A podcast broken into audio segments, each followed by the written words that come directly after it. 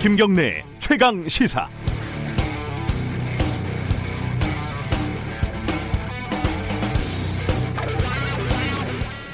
박원순 서울시장의 죽음은 기어코 혹은 예상대로 정치 싸움의 또 다른 소재가 돼버렸습니다.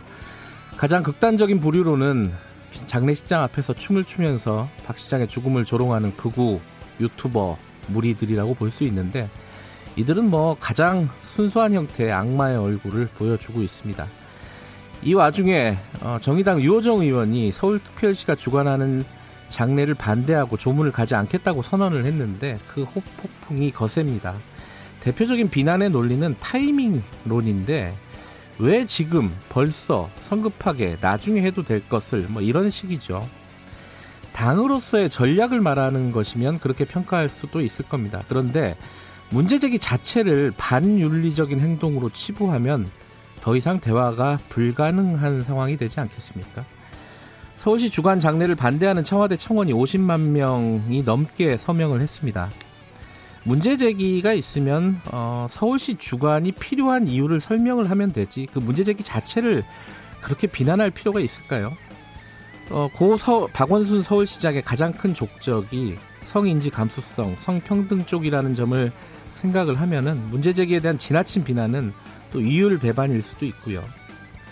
기자의 질문에 욕설로 대응하는 이해찬 대표식의 반응은 상황을 더 악화시킬 뿐입니다. 망자에 대한 예의 그리고 피해 호소자에 대한 보호 어느 하나만 딱 선택할 수는 없는 일 아니겠습니까? 7월 13일 월요일 김경래 최강 시사 시작합니다.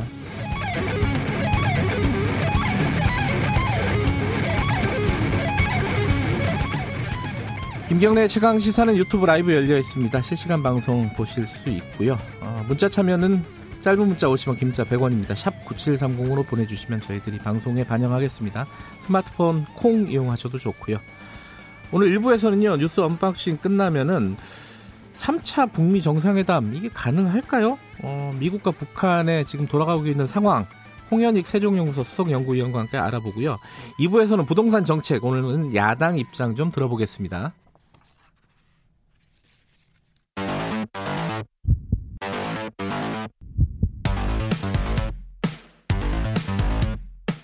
오늘 아침 가장 뜨거운 뉴스 뉴스 언박싱 뉴스 언박싱 시작하겠습니다. 고발 뉴스 민동기 기자 나와 있습니다. 안녕하세요. 안녕하십니까. 김민아 시사평론가 나와 있습니다. 안녕하세요. 안녕하세요. 밖에 오실 때 비 오고 있죠? 비가 오고 있었습니다. 예. 어, 저도 운전하면서 새벽에 비 많이 오더라고요. 운전 조심하시고요. 어, 우산 안 챙기신 분들은 챙겨서 나오시면 좋을 것 같습니다. 어, 오늘 지금 이제 곧 열리겠네요. 그 박원순 시장 어, 연결식이 오늘 있는 거죠. 지금 발인이 7시 반에 있겠다는 거죠? 그렇습니다. 네. 발인 시각은 오전 7시 30분이고요. 예. 운구 차량이 오전 8시 서울광장에 도착할 예정입니다. 그리고 8시 30분부터 서울시청에서 박원순 시장 그 연결식이 온라인으로 진행이 되는데요. 장례위원회 공동집행위원장이 더불어민주당 박홍근 의원인데 네. 코로나19 방역에 협조하고 소박하게 치른다는 기조하에 장례 절차는 온라인으로 진행한다고 밝혔습니다. 박 위원장은 고인을 추모하는 어느 누구도 피해 호소인을 비난하거나 압박해 가해하는 일이 없도록 해주길 호소한다. 또 이렇게 당부를 하기도 했습니다. 어, 뭐 이렇게 호소를 할 정도면은 어, 뭔가 그런 2차 가해라든가 이런 게 지금 벌어지고 있다는 얘기겠죠? 거꾸로 얘기하면 그죠?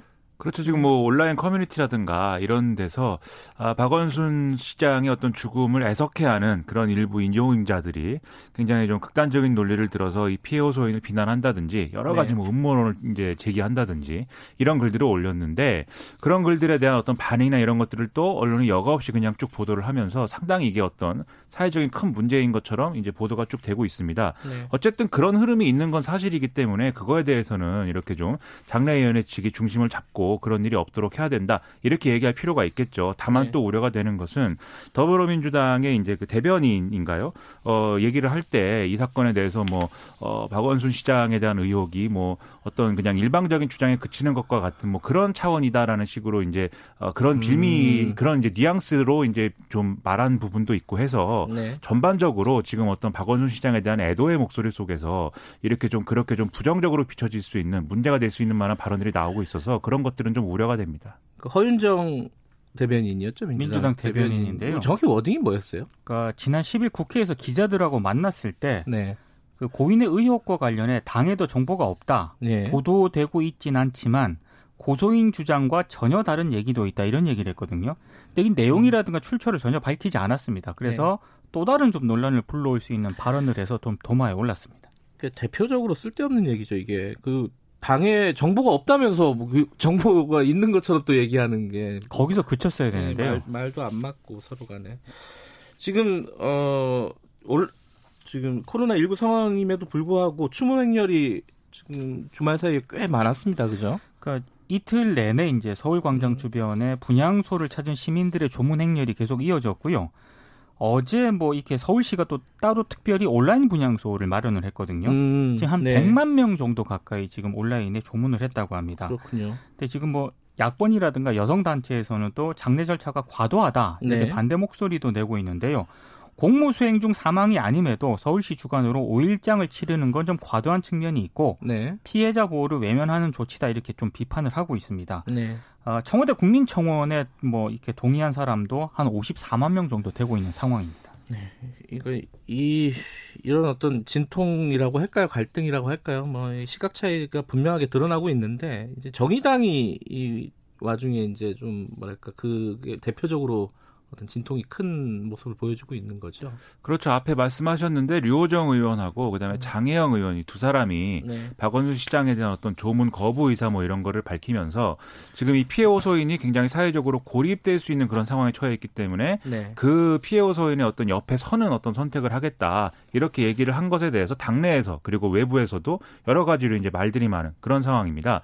그런데 이제 이 의원 두 의원의 이제 말은 이제 좀 정확히 봐야 되는 것이 네. 뭐 박원순 시 시장에 대한 어떤 추모나 이런 애도를 하지 않는다 뭐 이런 내용은 아니거든요. 그런 것들을 분명히 네. 밝히지만 동시에 또 사회적으로 피해 호소인의 어떤 여러 가지 압박이나 이런 것들이 현실화되고 있는 부분이 있기 때문에 분명히 또 균형을 맞춰야 되지 않겠느냐라는 차원에서 한 얘기인데 어쨌든 이 얘기 때문에 정의당에서는 이제 뭐 어, 박원순 시장을 모독하고 있다 뭐 이런 주장을 하면서 탈당하겠다 이렇게 음. 밝히는 이 사례들이 많이 늘어나고 있고 정의당 관계자도 뭐 탈당 신청이 늘어난 것은 사실이다라고 얘기를 하고 있는데 반면 네. 또 어쨌든 좀 피해 호소인의 측에 서 있겠다라는 연대 의사를 밝혀준 것은 고맙다 이런 주장을 하는 뭐 일부 당내에 이제 그런 인사들도 있다. 뭐 이런 얘기를 하고 있습니다. 어, 정의당은 사실 안희정 지사 전 지사 장례 그 모친 장례식 관련된 네. 그 입장에서도 그랬고 요번도 그렇고 좀 비슷한 어떤 갈등이에요 이게 그죠? 그렇죠. 음. 그 안희정 전 지사 모친 뭐 장례식의 문제에 대해서도 거기에 이제 조문을 간다거나 조화를 보내는 것 자체를 문제 삼았다기보다는 공적 직함을 가지고 그리고 공식 직책을 이제 넣은 그런 것들을 보낸 것을 이제 비판한 것이기 때문에 그런 비판은 잘 이제 좀 어, 전체적인 맥락을 같이 이해할 필요는 있을 것 같습니다. 네. 근데 뭐 이 정의당뿐만 아니라 정치인들도 사실 이제 이런 상황에서 막 약간 구설에 오를 가능성이 높잖아요. 말을 자꾸 이제 하다 보면은 그렇죠. 그중에 이제 뭐 민주당도 그렇고 통합당도 그런데 민주당 쪽 얘기 중에는 어, 이해찬 대표가 이제 기자들하고 약간의 언쟁? 아, 언쟁은 아니군요. 기자를 좀 혼낸 그런 상황이었죠. 그, 그 상황 좀 잠깐 설명을 해 주시죠. 그러니까 지난 10일 박원순 시장 빈소를 찾아 조문을 하지 않았습니까? 음, 네. 그때 이제 기자들이 고인에 대한 성추행 의혹이 있는데 당 차원 대응이 있느냐 이렇게 물었는데 처음에는 예의가 아니다라면서 답을 피했거든요. 네. 근데 기자들이 거듭 물으니까 이해찬 대표가 언성을 좀 높이면서 취재진을 향해서 땡땡 자식들 이렇게 이제 표현을 했습니다. 음. 근데 이 장면이 카메라에 이제 그대로 담기면서 이제 방송이 좀 되기도 했는데요. 네. 이해찬 대표가 이후에 자신의 발언에 대해서 또 사과를 하기도 했고요.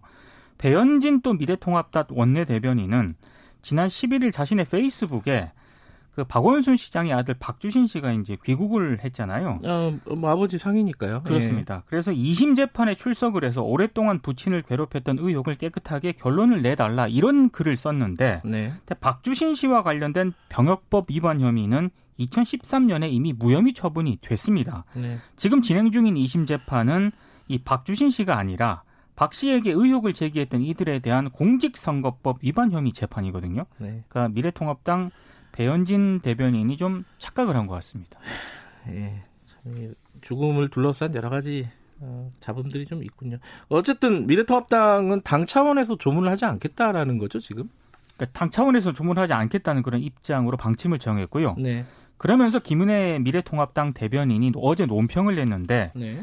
어, 대대적인 서울특별시장에 대한 조문은 성폭력 의혹 피해자에 대한 민주당의 공식 가해다 이런 입장을 밝혔고 고인을 잃은 충격은 이해하지만 민주당은 무엇이 진정으로 고인을 위한 길인지 다시 생각해 보길 바란다라는 또 입장을 내놓았습니다. 안철수 국민의당 대표도 박원순 시장 빈소를 조문하지 않겠다는 입장을 밝혔습니다. 저도 금요일부터 어, 뭐 주말 내내 이 참 난감한 상황이잖아요. 그래서 뭐 사람들이 어떻게 생각하는지 뭐 SNS나 이런 것도 쭉 보면서 생각을 좀 정리해 보려고 하는데 정리가 잘 안 되더라고요. 네, 힘들어요. 뉴스도 네. 힘들고 뭐 SNS도 힘들고. 네. 근데 분명한 거는 추모를 한다라는 행위 자체가 어떤 부적절하다라고 얘기하기는 것은 제가 볼 때는 좀 무리한 것 같습니다. 추모하고 네. 싶은 마음, 애도하고 싶은 그런 표현들은 또그 그 자체로 존중이 돼야겠죠. 네. 그런데 그것 때문에 그것 때문에 앞에도 말씀드렸지만 피해 소인이 위축되거나 어떤 그런 부분들이 있다라고 하면 그런 부분들이 이제 뭐 연결되는 어떤 표현들이 나온다고 하면 그것들이 이제 제한이 돼야 되는 거죠. 네. 근데 지금 미래통합당의 입장 입장은 뭐 모든 추모와 그런 것들이 뭐 일종의 가해다 이렇게 얘기하고 있는 것이기 때문에 좀 그렇게까지 말할 부분은 아니다라는 생각이 들고 더군다나 앞서 말씀하신 박주신 씨 의혹 뭐 이런 거를 갖다가 붙이는 것은 의도가 굉장히 명확하게 드러나는 거 아니겠습니까? 예. 그런 점에서 좀 안타깝습니다. 설마 설마 했는데 피해자 신상 털기도 실제로 진행이 되고 있는 것 네. 같아요. 이건 2차 가해 전형적인 아주 전형적이죠. 예, 2차 가해이기 때문에 이런 부분들은 진짜 자제를 해야 되지 않을까 하는 그렇습니다. 생각이 들고. 근데 이 와중에 백선엽 장군이 또 사망을 했습니다. 그래서 이, 이 논란은 사실 굉장히 오래된 논란이잖아요. 그렇죠. 근데 이 그, 박원순 시장 사망하고 또 같이 붙으면서 논란이 조금 더 가속 아, 가열된 느낌 이런 느낌도 좀 있어요. 그렇죠? 그렇죠. 이 백선엽 예비역 대장이 뭐 백세의 일기로 10일 밤에 사망을 했고 네. 장지는 대전 현충원이다 이렇게 결정이 된 건데요. 이게 아무래도 이제 그 뭐 빈소가 차려진 그 시기가 비슷하다 보니까 네. 지금 이제 언론은 뭐 이 박원순 시장 그리고 백선엽 전 백선엽 대장 이렇게 붙여서 어떤 그 진보와 보수를 가르는 조몽 정국이다 뭐 이렇게 막 쓰고 있습니다. 그런 데 두 개의 어쨌든 뭐 사건은 다른 거고 그걸 음. 다 뒤섞어서 이제 뭐 진보 보수의 문제이다 얘기하는 게 좀 이상하다는 생각이 드는데 네. 어쨌든 이런 논란으로 불을 붙이고 있는 게 또 이제 미래통합당이다 이런 생각이 좀 듭니다. 왜냐하면 이제 주호영 원내대표 같은 경우에 11일에 이 백선엽 장국을 동작동 국립현충원에 모시지 못한다면 이게 나라인가 뭐 이렇게 쓰기도 네. 했는데 이게 사실 지금 백선엽 장군, 백선엽 대장과 그리고 그 유족들도 대전현충원에 묻힐 것은 이미 알고 있었고 그것 에 대해서 이제 뭐 불만이 없다고 얘기하는 상황이거든요. 그럼에도 불구하고 굳이 뭐 서울에다가 모셔야 된다 이렇게 주장을 하는 것은 사실은 여기에 담겨져 있는 어떤 이데올로기적인 어떤 그런 부분들을 계속 부각시키고 싶어 하는 것이기 때문에 굳이 이렇게까지 얘기할 문제인가라는 의문은 좀 듭니다. 근데 백선엽 씨 장남이요. 예. 계속해서 언론 인터뷰에서 한 얘기가 있거든요. 예. 그 아버지도 가족도 대전 현충원에 안장된다는 건 이미 알고 있었고 네. 아버지도 생전에 대전 현충원 안장에 만족을 했다. 이런 입장을 밝히고 있습니다. 근데 이걸 정치권에서 지금 특히 미래통합당이 정치적 논란, 쟁점을 만들고 있는 것 같은데요. 불필요한 어떤 그런 논란이지 않나 싶습니다. 근데 어 분명 또 또 다른 측면에서 보면은 이 현충원에 묻힌 친일파, 네. 아, 그러니까 공식적인 친일파로 규정된 사람들이 있지 않습니까? 그 이장을 하는 그런 법안이 올라가 있잖아요. 그렇습니다. 예. 뭐 이른바 파묘라고 하는.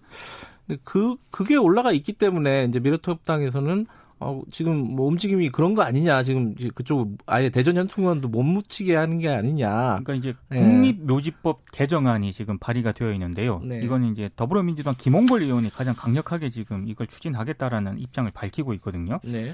국립묘지에 안장된 친일파 묘를 강제 이장하는 그런 방안인데 네. 만약에 이 법안 처리가 시도가 되면은 또 여야 간의 또 극한 대립은 이어질 가능성은 있습니다. 음.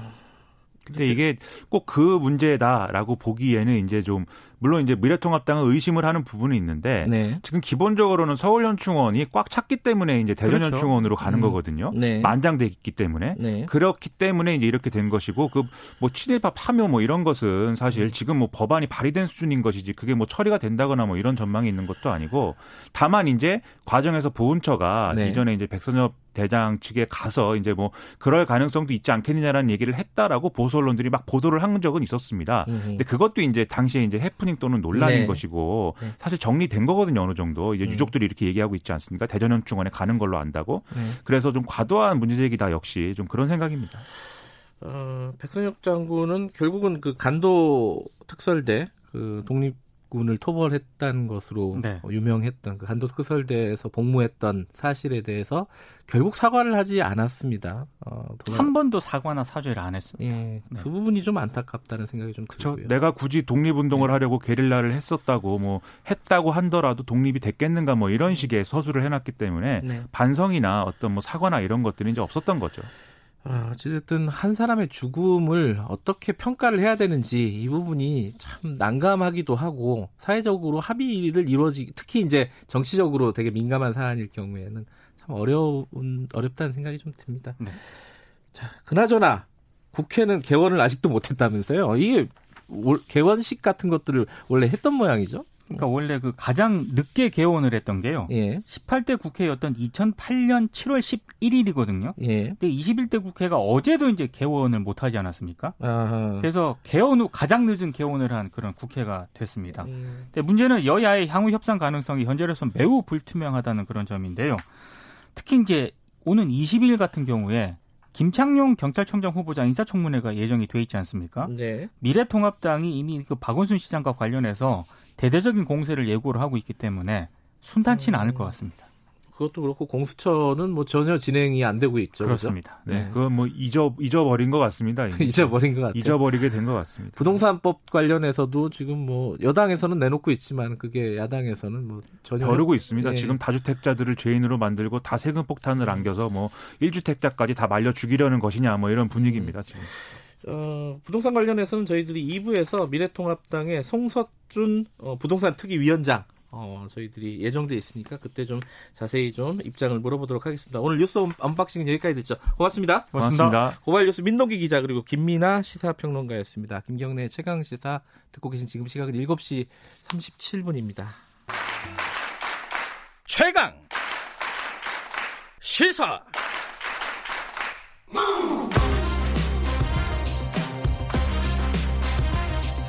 지금 여러분께서는 김경래 기자의 최강 시사를 듣고 계십니다. 네, 북한 얘기 좀 해볼까요? 어, 트럼프 대통령에 이어서 폼페이오 국무장관도 3차 북미 정상회담 뭐, 가능성을 좀 열어놓는 분위기입니다. 어, 김여정 부부장 얘기를 들어봐도 뭔가 여지가 있는가 싶어요. 최근 뭐 좀 이따 자세히 얘기를 하겠지만은 물론 이제 섣부른 기대는 금물이긴 합니다. 남북 관계, 뭐 북미 관계에서 지금 상황 어떻게 읽어야 될지 그리고 비건 어, 국무부 부장관이 어, 우리나라 일본 차례로 방문하고 지금 미국으로 돌아갔죠. 어떤 성과가 있었는지 세종연구소 홍현익 수석 연구위원과 얘기 좀 나눠볼게요. 연결돼 있습니다. 안녕하세요. 네, 안녕하십니까? 네, 지금 비건 부장관 어, 우리나라에 왔다가 일본 거쳐서 갔는데 뭐 눈에 보이는 가시적인 뭔가 뚜렷한 뭐 족적은 없는 것 같기도 하고 그래요. 어, 떻게 평가하십니까? 뭔가 있었나요? 네. 비건 부장관이 스스로 얘기했듯이 네. 어, 최선희를 만나러 온 건 아니다. 네. 아, 그렇게 얘기를 했고요. 그러니까 그거는 뭐 목적 달성을 못하고 뭐 그런 게 아니고 네. 일단 트럼프 대통령이 어, 북한이 6월 달에 저렇게 막 난리치고 그랬는데 네. 가서 좀 어, 미국 대선 때까지 큰, 큰일 저지르지 않도록 좀 다독이고 네. 와라. 네네. 네. 근데 그거는 상당히 성공한 것 같아요. 어. 이, 이 김여정의 그 담화를 보면, 네. 어, 미국이 아직 그 작년 말에 그 크리스마스 선물, 네. 그러니까 장거리 미사일 발사나 뭐 핵실험 같은 거, 네. 이런 큰 사고를 치지 않을까 걱정하고 있을 것 같은데, 에, 그거는 전적으로 미국이 처신하게 달려 있다. 음흠. 우리를 다치지만 않, 다치지만 하지 않고 예. 건드리지 않으면 모든 것이 편안하게 흘러갈 것이다. 예. 그러니까 어 미국이 먼저 자극하지 않으면 자기들도 큰 도발은 11월까지 안 하겠다. 뭐 이런 음. 얘기를 했거든요. 네. 이것만 해도 트럼프는 굉장히 만족하지 않을까 이렇게 아, 생각합니다. 와서 뭐 닭 한 마리만 먹고 간 건 아니었군요. 아, 그렇죠. 예. 그런데 잘 이해가 안 되는 게요. 예. 북한이 무슨 큰 뭐 일이라도 저지를 것처럼 뭐 연락사무소 폭파하고 뭐 대북 그 확성기 같은 거 막 설치하고 막 이러다가 갑자기 모든 걸 또 스톱시켰단 말이에요. 그리고 북한 네. 미국이 비건이 오니까 또 약간 유화적인 목소리를 내고 이게 도대체 무슨 기류가 뭔지 북한이 원하는 게 뭔지 속내가 뭔지 이게 좀 헷갈려요 보는 사람이 어떻습니까? 북한이 지금 내부 사정이 굉장히 어렵고 예. 더군다나 코로나가 어, 돌발적으로 북한은 전혀 예측하지 못한 코로나가 생겨서 예. 중국하고 러시아에 기대서 어, 생존을 모색하려고 했는데 오히려 그 코로나 들어오면 나라가 망할 수도 있으니까 아예 네네. 문을 닫아버렸잖아요. 그러니까 예. 어, 제재는 계속되고 얼마나 힘들겠어요. 네. 그런 상황에서 이 저 6.12 싱가폴 북미 정상회담 된 지 2년 2년이 되고 네. 저6.15 정상회담 20주년이 되니까 네. 그러면 김정은 위원장이 들어서서 결국은 남한하고 미국하고 어 조금 대화 쪽으로 간 건데 네. 우리만 양보하고 우리 살 살림 우리 삶은 더 어려졌다. 네. 그러면은 결국 지도자가 잘못 생각한 거 아니냐 이렇게 이런 비난이 있을 수 있기 때문에 네. 한국한테 이 그러니까 사실은 미국이 제재를 가하고 남북 관계도 우리 정부는 잘하려고 그러는데 미국이 못하게 해서 그러니까 미국을 욕해야 되는데 네. 미국을 욕하면 판이 완전히 깨지니까 음. 아 애꿎은 한국을 에, 한국에게 그 잘못이 있다라고 지적하면서 네. 자기는 책임을 모면하고 근데 이제 가, 가다 보니까 어, 저는 애초에 기획했다고 보는데 가다 보니까 확성기 방송 같은 거 해봐야 나만의 확성기가 훨씬 더 우세하고 네. 북한이 뭐 우리한테 선전할 게 뭐가 있습니까? 네. 그러니까 해봐 그 남북 간의 긴장 조성해봐야 그 어느 정도만 하면 정치적인 효과가 있는데 네. 일, 일정 수준을 넘었으면 자기들이 손해다. 음. 그래가지고 이제 돌아선 거고요. 그런 상황이니까 김정은은 어 지금으로서는 일단 책임을 모면한 건 성공했고요. 네. 그리고 중요한 것은 어 6월 달에 그런 사단을 안 버리면 그냥 한국 한국하고의 관계도 별 볼일 없고 네. 미국도 그냥 쳐다보지 않으면서 대선 치를 거란 말이죠. 네. 그럼 존재감도 없어지고 음. 자기네들이 어뭐 어떻게 그렇다고 큰 도발을 할 수도 없고 네. 따라서 어, 한국과 미국의 정책을 바꾸라고 막 그 시끄럽게 떠들어서 네. 관심도 끌고 정책 변화도 모색하면서 했는데 그나마 이제 우리 정부도 지금 인사 개편하고 그런 거 보면 남북 관계 잘해보려고 그러잖아요. 네. 그다음에 트럼프도 뭐 저 DVD라도 보낼 그 저 자기네들 독립기념일 음. 행사 DVD라도 보낼 것 같고 그런 비건도 보내고 하는 거 보면 네. 김정은은 나름대로의 목적은 달성했다. 음. 예, 그렇게 저는 그렇게 보고요. 예. 물론 북한의 이 어, 세계적인 이미지, 도발의 이미지 이런 거는 훨씬 더 강해졌지만 나름대로 김정은도 챙긴 게 있다. 음. 그렇게 봅니다.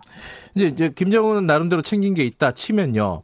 그러면은 네. 앞으로 대선 전에 어, 어떤 네. 큰 이벤트가 혹시나 이제 뭐 김여정은 그런 일 없다 올해는 어, 네. 뭐 조미 정상회담 이런 거 없, 순회 회담 없다라는 식으로 못을 박았는데 그 뒤에다가 또 또 앞으로 일은 모른다 이렇게 또 이상한 단서를 붙였어요. 뭔가 네. 벌어질 가능성이 있다고 보십니까? 어, 북한이 오히려 기회를 살리는 것 같아요 지금. 어허. 가만히 있으면 전혀 아무 일도 없을 건데. 네. 에, 지금 트럼프가 국내 정치 생활하냐고 정신이 없는 것 같은데. 네. 에, 하, 북한과의 이벤트 그 저 생각하다가 왜 많으냐. 예. 우리가 지금 안 할래는 게 아니라 요로요로한 것만 해주면 하려 고 그러는데 네.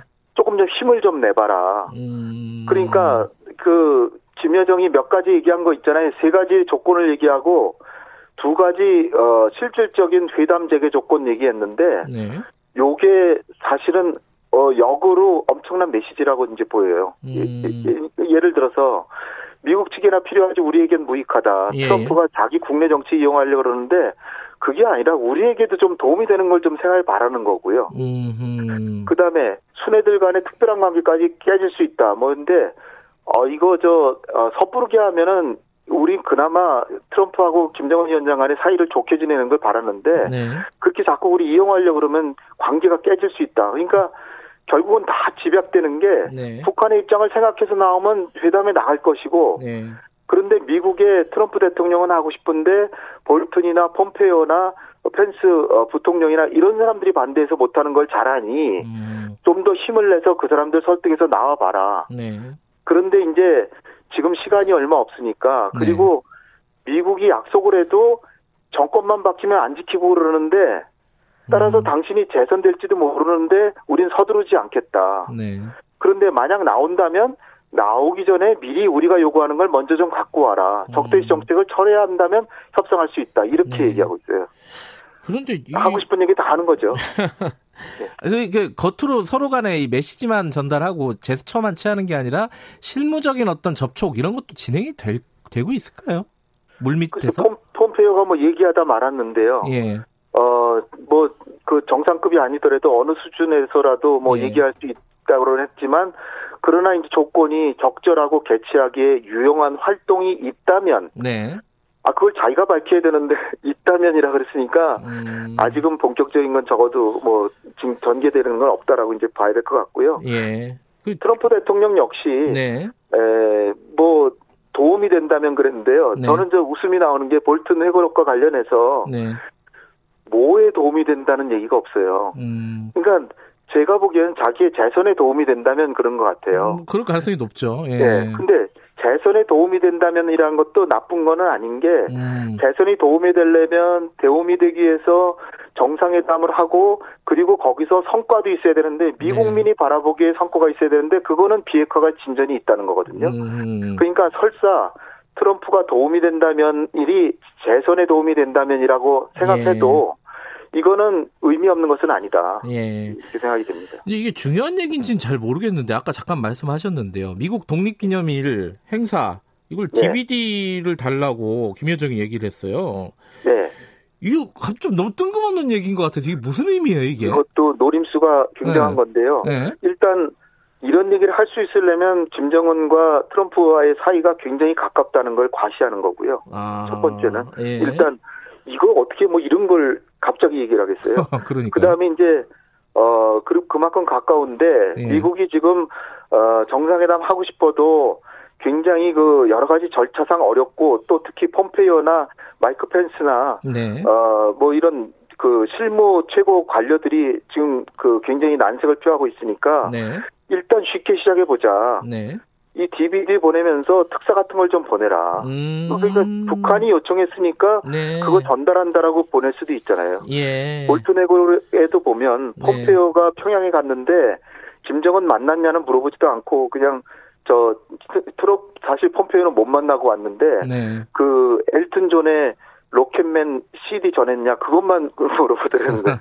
그래서 예. 그거 김여, 그러니까 북한이 보통 연구를 많이 하는 게 아닌 것 같아요. 음. 그래서 특히 김여정은 의전도 하고 에, 자기 행사 그런 걸다 네. 관할하기 때문에 네. 10월 10일이 정권 수립 기념일이잖아요. 네. 75주년이거든요. 예. 그러니까 대대적으로 준비하고 있는데 거기에 참고도 좀 하려고 그러는 것 같아요. 음. 미국이 그 의전 행사 그런 걸 굉장히 대단하게 음. 좀 잘하잖아요. 그러니까 자기들도 이제 국가주의적으로 뭔가 해보고 싶은데 좀 참고하려는 그런 마음도 있는 것 같아요. 어쨌든 DVD 뭐 요새는 파일로 그냥 전송하면 되는데 DVD를. 굳이 얘기한 걸 보면은 이게 네. 어, DVD를 둘러싸고 뭔가 의전 같은 것들이 어, 접촉 같은 것들이 진행이 될 수도 있다. 보내라는 거죠. 예, 그럴 가능성도 좀 볼수 네. 있겠다 이런 생각이 드는데 근데 요번에 이제 비건이 어, 가기 전에 그런 얘기였어요. 남북 협력을 지지한다. 이게 지금 네. 우리 정부 이제 대북 라인 교체를 하면서 남북 독자적인 사업 이런 얘기들이 좀 나오고 있지 않습니까? 여기 이게 좀 네. 탄력을 네. 받을 수 있을까요?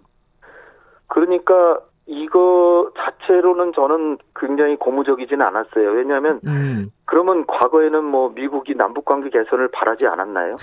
그건 네. 늘상 해온 얘기예요. 네네. 해온 얘기인데 좀 더 구체적으로 예.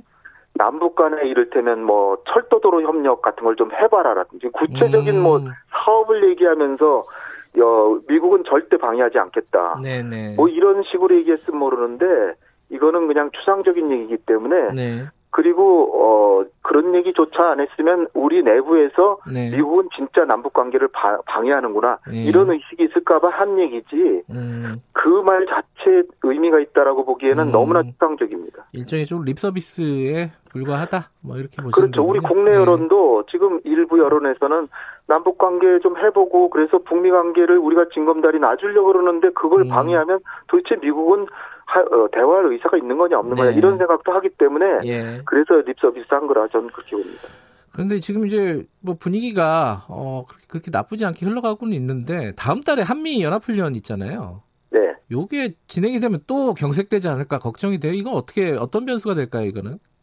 그렇죠. 그러니까 지금 북한이 얘기하는 네. 지금까지는 뭐 일부 비핵화돼 어 뭐 제재 해제 이걸 얘기했는데 제재 해제 그게 문제가 아니라 예. 다른 게 문제라 그러면서 적대시 철회를 해야 협상이 제기 제기될 것이다 그랬어요. 네. 네. 지금 이제 협상의 문턱을 더 높였는데 자기네가 갑이라 생각하고 점점 더 많은 걸 요구하는 그런 차원입니다. 음. 그런 거기에 한미연합 훈련도 들어있다.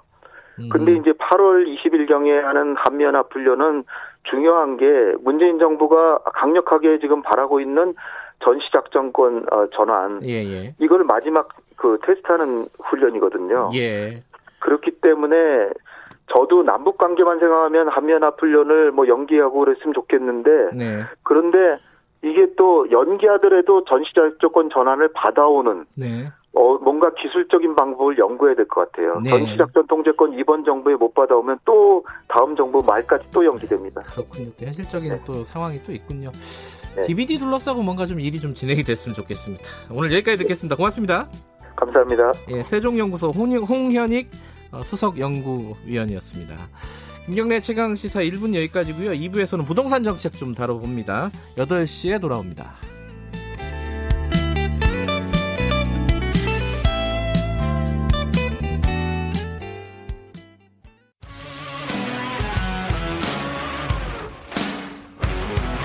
탐사보도 전문 기자 김경래 최강 시사.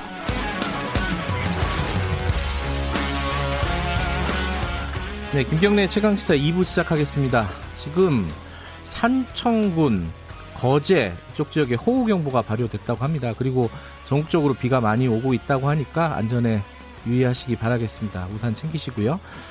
어, 오늘은 부동산 얘기 좀 해보겠습니다. 지금 정부에서 6.17 대책 내놓은 지 한 달이 되지 않아서 추가 대책 내놨습니다. 710 대책 이렇게 불러도 될 것 같은데 이제 6.17 대책 나, 나오고 나서 이게 계속 또 오히려 어, 서울 집값이 들썩들썩한다 이런 얘기가 있었죠. 근데 이번 대책의 핵심은 또 세금하고 그리고 서민과 실수요자에 대한 주택 구입 부담을 덜어주겠다 뭐 이 정도인데 이거를 야당에서는 어떻게 평가하고 계신지 오늘은 미래통합당 부동산 특위 송석준 위원장, 송석준 위원 스튜디오에 모셨습니다. 안녕하세요. 예, 안녕하세요. 송석준입니다. 예, 밖에 비 많이 오죠? 예, 비가 오늘 언론, 저 이천에서 올라오는 길인데요. 많이 어, 내리고 있네요.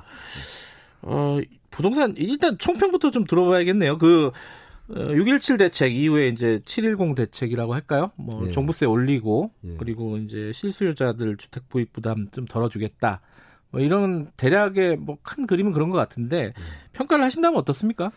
예, 뭐 이번 대책이 뭐 22번째 대책이라고 합니다. 네. 예, 문재인 정부 들어서 이제 주택 가격을 잡겠다. 네. 그래서 유역적인 대책들이 계속 이어지고 있는데 결과적으로는 이번에 기대했던 거에 비해서 상당히 또 미흡하지 않았나. 네. 특히 이제 그동안에 어, 고질적인 문제가 역시 그 공급 부족 음. 인한 어, 주택 가격 상승으로 이제 보여지는데요. 네. 어, 공급 대책을 보면 너무 좀 한가한 대책이다. 아. 어, TF 만들어서 이제 여러 가지 방안을 검토하겠다 이 정도 수준입니다. 어. 결과적으로는 이번 대책의 골자도 결국은 징벌적 과세 포인트를 맞췄지 않는가. 예. 예 그렇게 될 경우에는 그 동안에 일련의 대책들 그런 세제 강화 또 거래 규제 강화 정책들이 오히려 집값만 기대 이상으로 폭등시킨 음. 결과에 또 재판이 되어지지 않을까 이런 또 음. 우려가 됩니다. 예.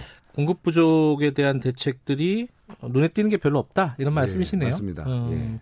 예. 원래 이제 송 의원께서는 국토부 출신이시고 예. 부동산 정책을 많이 관할하셨었죠. 예, 그렇습니다. 어. 제가 뭐 처음 91년도 공직생활 시작할 때도 어, 그 당시에 어, 노태우 대통령 때 음. 어, 88 올림픽 직후 그 주택 부족 문제로 주택 가격 폭등한 시절에 주택 200만 원 건설 신도시 예, 분당 등 5개 신도시 건설 정책에 좀 처음 참여하면서 공직 생활을 시작했고요. 네. 특히 그 노무현 정부 네. 2005년 831 대책에 네. 생애 최초 주택 구입 자금 어, 대책 등을 제가 담당하면서 같이 참여한 적이 있었죠. 음, 예. 저 그걸로 해가지고 집 샀었어요. 아, 그렇습니까? 축하드립니다. 예. 근데 지금, 그러니까 그, 지금 꽤 오랫동안 부동산 네. 정책을에 관여하셨던 네. 분이신데, 요번 대책도 이제 해야 되는 대책이 아니었느냐라는 말도 예. 있어요. 예컨대 이제 뭐 종부세 같은 거 올리고 이런 것들이 어, 원래 보유세가 좀 우리나라가 상대적으로 선진국에 비해서 좀 낮은 거 아니냐. 그리고 예. 계속 지속되는 정책 중에 하나다. 그리고 예. 요번에는 그 올리는 폭이라든가 이런 것들이 강력하기 때문에 시장에서 예. 신호가 돼서 예. 집값을 안정화시키는 데 좀 도움이 되지 않겠느냐? 예. 요 부분에 대해서는 어떻게 생각하십니까? 예. 뭐 저는 사실 그 이번 대책을 보면은 네. 사실은 보유 어, 우리 종부세를 네. 아, 거의 뭐 배로 좀 올리겠다 이런 그렇죠. 거 아니겠습니까? 예. 사실 그거는 지금 외국의 사례로 봐도 그 정말 전례가 없는 그래요? 아주 그 음. 굉장히 강한 그런 대책입니다. 네. 바로 이런 어, 징벌적 소위 과세라고 말씀을 드렸는데요. 네. 예, 이렇게 어, 어 다주택 보유자 또는 예. 심지어 지금 예, 1주택 보유자에게도 지금 부담이 느는 구조로 지금 이번에 네. 인상을 그 지금 하겠다는 거거든요. 네. 이런 세금 중심의 주택 가격 안정 정책 도모는 아, 과거 831 대책의 또 재판이 될 수도 있다. 음. 그 당시도 종부세를 전격적으로 도입하면서 네. 어, 이제 집값을 잡겠다고 했지만 이 조세라는 거는 네. 아, 이게 또 전가 현상이 나타납니다. 음. 예, 결과적으로는 임대료 또는 매도 가격 게 이제 정가로 나타나서 결과적으로는 아. 어, 예, 임대료나 주택 가격의 상승만을 초래하는 음. 예, 그거는 이미 그 재정학적인 아주 기초 이론인데 그게 자꾸 자꾸 잊혀지고 무, 어, 그거를 무시되는 느낌이 있어서 예, 안타까운 생각이 듭니다. 어, 그러니까 종부세 같은 걸 올리면은 예. 오히려 집값이 올라간다 이런 말씀이신 건가요? 결과적으로 그렇죠. 우선 단기적으로 음. 네. 단기적으로 종부세를 올리거나 네. 그 양도세를 올리거나 하면은 우선은 그 주택 수요자 대기 수요자들 입장에서 겁나니까 네. 또 추경 매수에 들어가는 거죠. 네. 패닉 패닉 바잉에 들어가는 거죠. 음. 예, 공포감에 빨리 사야겠다라는 단기적으로 그래서 오르고 네. 또 중장기적으로는 전가 현상으로 인해서 또 비용 상승발 추가 가격 상승이 올 수 있다는 거죠. 근데 이제 상대적으로 보면 1주택자도 조금 부담이 늘지만은 2주택자, 3주택자, 그러니까 말하자면 다주택자들의 종부세율을 높이는 거잖아요. 예. 상당히 많이 많은 폭으로 높이는 음. 건데 그러다 예. 보면은 부담이 돼서 집값을 내놓을 수 있지 않겠느냐 단순하게 생각하면은 그렇죠. 그렇게 예. 생각되는 그런 효과는 있지 않겠어요? 맞습니다. 사실 예. 그런 기회 때문에 종부세 강화가 예. 아주 상당히 그 주택 가격 안정에 기여할 거다. 예. 그래서 사실은 제가 2005년도 당시에 8.3인 예. 대책의 보완 대책으로 생애 최초 주택 구입 자금 제도를 도입했었죠. 예. 근데 결과는 반대였거든요. 음. 왜냐? 우선 어 다주택자에 대한 부담이 보유 부담이 늘어나면 네. 당연히 팔 줄 알지만 네. 실제 어 이분들은 어 주택을 일종의 투자 개념으로 본다고 보면 네. 어 예를 들면 내가 주택을 갖고 있는 것보다 다른 거로 어 바꿔봤자 네. 돈이 안 된다. 네. 예, 그러면은 안 바꾸겠죠. 예를 음. 들면 이제 수익률 면에서 네. 어 내가 지금 현재 주택 뭐 세금 내고도 남는 게 이만큼인데 음. 다른 자산으로 전환했을 때그 네. 비용과 실제 수익률 낮은 수익률 생각하면 아예 그래도 갖고 있는 게 낫겠다 이런 음. 판단할 수가 있고요. 네. 그 다음에 이제 또 투자자 입장에서는 네. 또 우리가 이제 일반 실수요자들 있지만 네. 여유 있는 분들이 또 이렇게 갖고 있는 경우가 있습니다. 네. 그런 분들은 세금을 때려도 사실 그 부담 능력이 있기 때문에 음. 그냥 그대로 안고 있을 가능성이 있죠. 네. 또 하나 저는 걱정되는 것이 이게 다주택자에 대한 과도한 부담이 예. 어, 목표했던 거랑 달리 네. 어, 엉뚱한 대로 이게 그 유탄으로 맞아서 지방 부동산 시장에 오히려 상당한 악영향. 어. 다시 말해서 우리가 지역균형 발전 차원에서 우리가 혁신 도시도 만들고 했지 않습니까? 예. 그런데 이제 우리가 똑같은 자산가들이 예. 투자 개념을 이 똘똘한 이 수도권의 한 채에 집중할 아. 경우에 어, 다주택을 지방에 한 채씩 갖고 있던 이런 전문 어, 고소득자들이 결과적으로는 지방 거를 매, 매도하고 수도권에 집중하면 네. 오히려 지방 부동산 시장이 침체를 갑자기 예기치 않게 예. 초래하고 수도권에는 오히려 더 이게 음. 집중해서 더 수도권 가격을 올리는 음흠. 굉장히 예상치 않았던 정책 부작용도 저는 우려가 됩니다.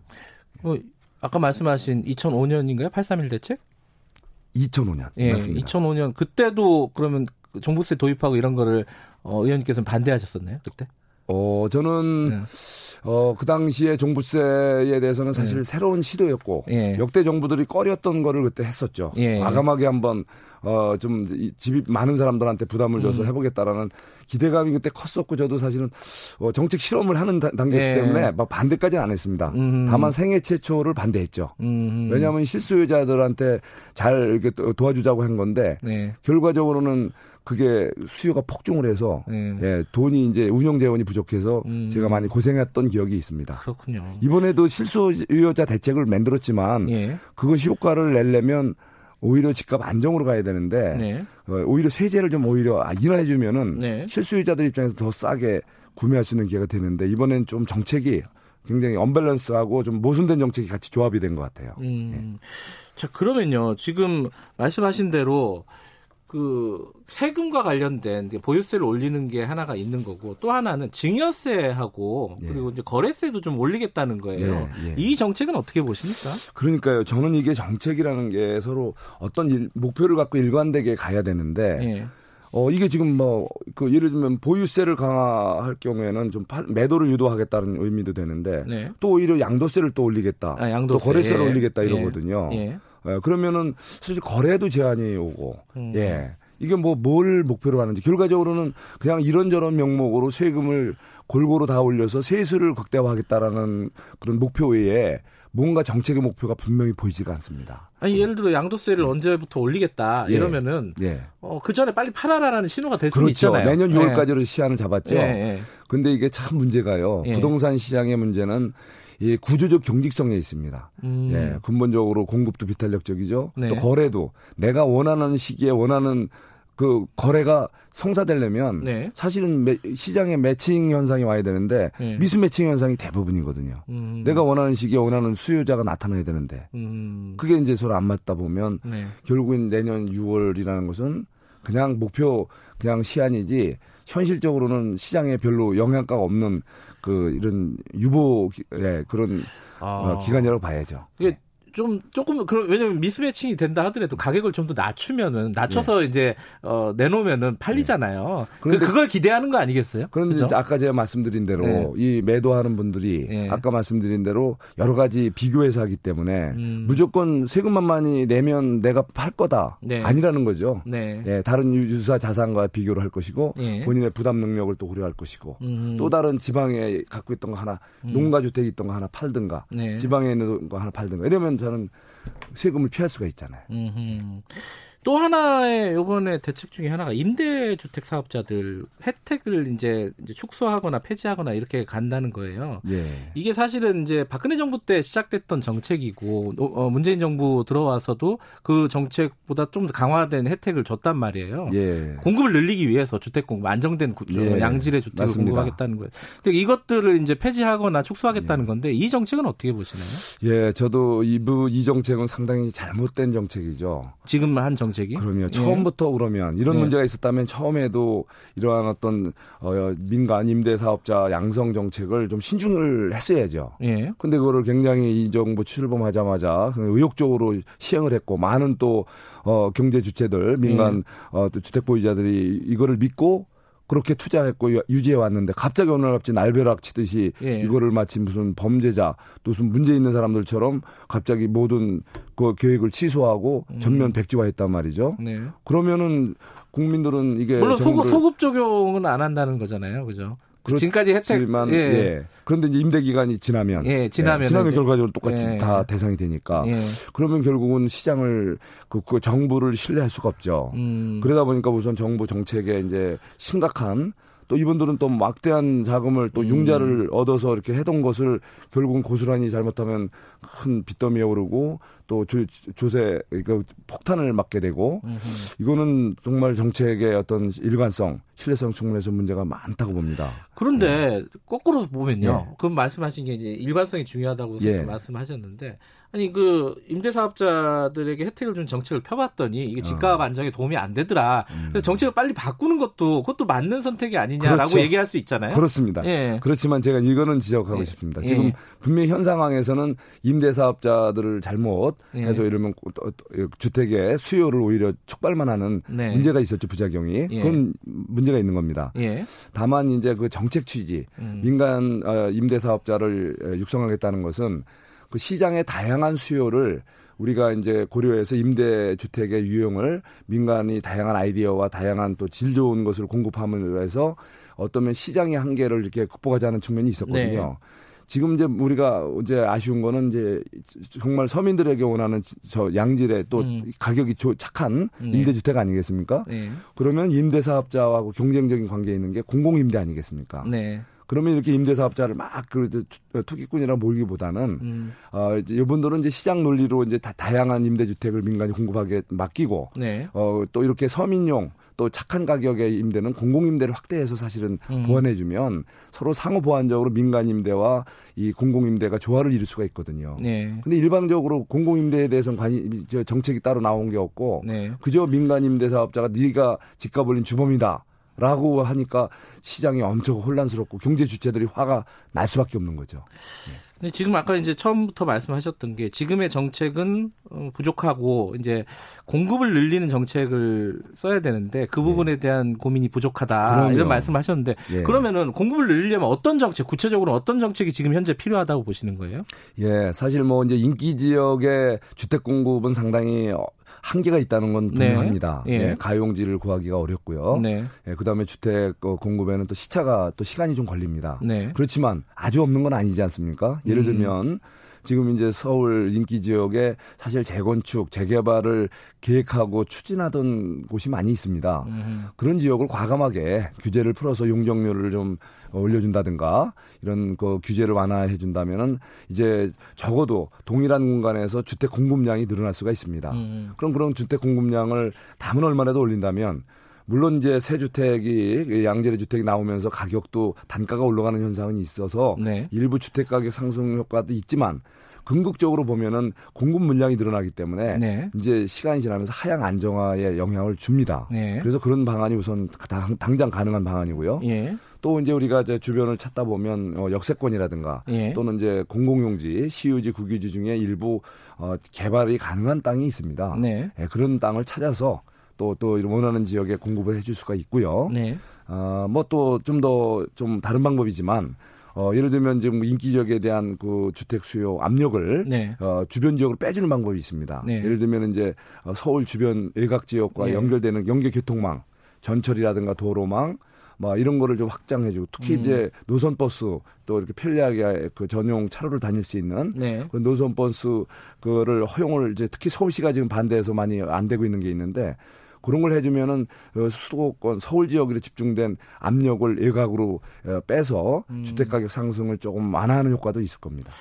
좀 이 공급과 관련해 갖고 예민한 민감한 문제 중에 몇 개가 있는데 하나는 이제 재건축 용적률 관련된 예. 제한을 좀 풀자 이런 주장도 예. 일부 있고 그리고 그린벨트 해제 관련된 예. 주장도 있는데 여기에 대한 입장은 뭡니까 그 미래통합당의 입장은? 아 뭐 미래통합당의 입장이기도 하고 제 저기도 예. 입장이기도 하지만 어 우선 기본적으로 어, 재건축 예. 규제는 예. 어좀 재개발 재건축 규제는 좀 과감하게 풀자 음. 네, 이런 입장이고요. 네. 다만 이제 그 교통 문제가 좀 야기될 겁니다. 네. 네, 좁은 공간에 이제 용적률이 늘어나고 그러면은 바로 이제 그런 거에 대해서는 공공이 네. 과거 뉴타운 정책의 취지가 그건데 네. 어, 일부 이렇게 좀 어, 정부가 자금을 투입해서라도 부족한 이런 교통 시설은 네. 좀 확충해 주면서 어쨌든 어, 중요한 게 절대 그 저 주택 부족 문제가 있으니까 예, 그런 부분에 음. 대해서는 좀 정부가 어, 적극 나설 필요가 있겠다. 재건축 재개발 규제는 다 풀자 일단은. 예, 좀 과감하게 풀자. 과감하게 풀자. 입장이고요. 그린벨트는 어때요? 그린벨트는 좀 사실은 좀 신중한 접근이 필요하다는 생각이 듭니다. 음. 어, 물론 이제 개인 견해, 견해에 따라 다르지만 네. 사실 서울시가 이렇게 어, 명품 도시로서의 의상을 가질 수 있는 것은 과거 뭐 박정희 대통령이 그 당시 참 국토계획 차원에서 설정한 거지만 네. 세계적으로 참 귀한 그린벨트가 에, 바로 소, 도심 주변 지역으로 네. 이렇게 설정돼 있습니다. 이거는 가급적 최대한 보존해 주는 것이 네. 아, 도시의 어떤 그 품질 네. 또 우리가 지속 가능하고 쾌적한 도시 환경 조성에 도움이 된다고 보고요. 네. 다만 지금도 이제 일부 훼손된 예, 그린벨트 지역이 음. 있습니다. 이미 이제 더 등급이 이제 나눠져 있지만 예. 그런 가용지는 일부 뭐 알겠습니다. 해소하는 방안도 개발하는 방안도 예. 시간이 거의 다 됐는데 아, 한두 가지만 좀 예. 여쭤볼게요. 예. 하나는 지금 여당에서 임대차 3법 지금 처리하겠다는 거 아닙니까? 예. 이거 이제 어 임대 임대인들 임차인들 같은 경우에는 어 반가운 법이에요. 2년에서 4년으로 계약 기간이 늘어나고 올리는 것도 폭도 제한되고 예. 여기에 대해서 야당은 반대하고 있는 건가요? 예, 뭐 이거 취지에 대해서는 뭐 예. 공감입니다. 다만 예. 이제 방법이 예. 어, 제가 이제 말씀드린 대로 어, 우리가 이제 임대주택이 네. 두 가지 유형이 있습니다. 공공임대가 있고 민간임대가 네. 있습니다. 얼마든지 이렇게 서민들에게 안정적으로 착한 가격으로 제공할 수 있는 임대주택은 가급적이면 이 공공임대에서 소화할 수가 있거든요. 민간까지 이런 식의 네, 규제를 들어가는 반대한다. 그럼요. 네. 왜냐하면 시장은 역할 분담을 해야 됩니다. 예. 우리가 이제 주택 소유 시장도 마찬가지고 임대 시장도 음. 민간의 창의성과 아이디어를 발휘해서 다양한 임대 그 주택이 공급될 수 있게 하기 위해서는 예. 이렇게 민간 임대 시장을 넘어 옥죄 기하보다는 예. 그분들한테 좀 자유롭게 거래도 자유롭게 하고 알겠습니다. 예. 마지막으로 예. 지금 다주택자 공직 고위공직자들 판란 분위기잖아요. 예. 정부에서는 2급 이상 지금 조사를 하고 있고 민주당에서도 지금 서약서 받은 걸 가지고 이제 예. 어, 조사를 하고 있습니다. 실태를. 이거 어떻게 생각하십니까? 이런 분위기에 대해서는? 예, 저 좀 안타까운 생각이 듭니다. 안타깝다. 예, 사실 우리 대한민국은 예. 사유재산제, 시장경제질서 아. 기반입니다. 누구나 자유롭게 에, 에, 주택을 소유할 수 있고 투자할 수 있죠. 네. 다만 공인들, 네. 공직자나 특히 우리 선출직의 경우에는 국민 정서에 반하는 네. 주택 소유 거래는 아무래도 지탄을 받을 수밖에 없고요.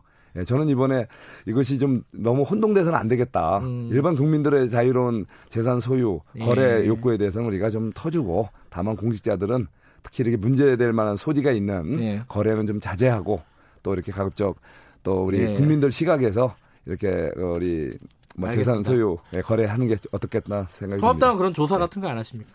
어, 이미 뭐 다 재산 공개돼 있기 때문에요. 예. 조사할 여지도 없이 다 드러나 아니, 있습니다. 좀 부적절한 예. 게 있으면 좀 정리해라 이렇게 당 차원에서도 할 수 있는 거잖아요. 아무래도 뭐 그거는 다 당에서도 그런 노력을 하고 있죠. 네. 예.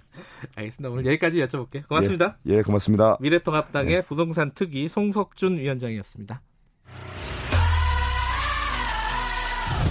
공정하고 깊이 있게 오늘 하루 이슈의 중심.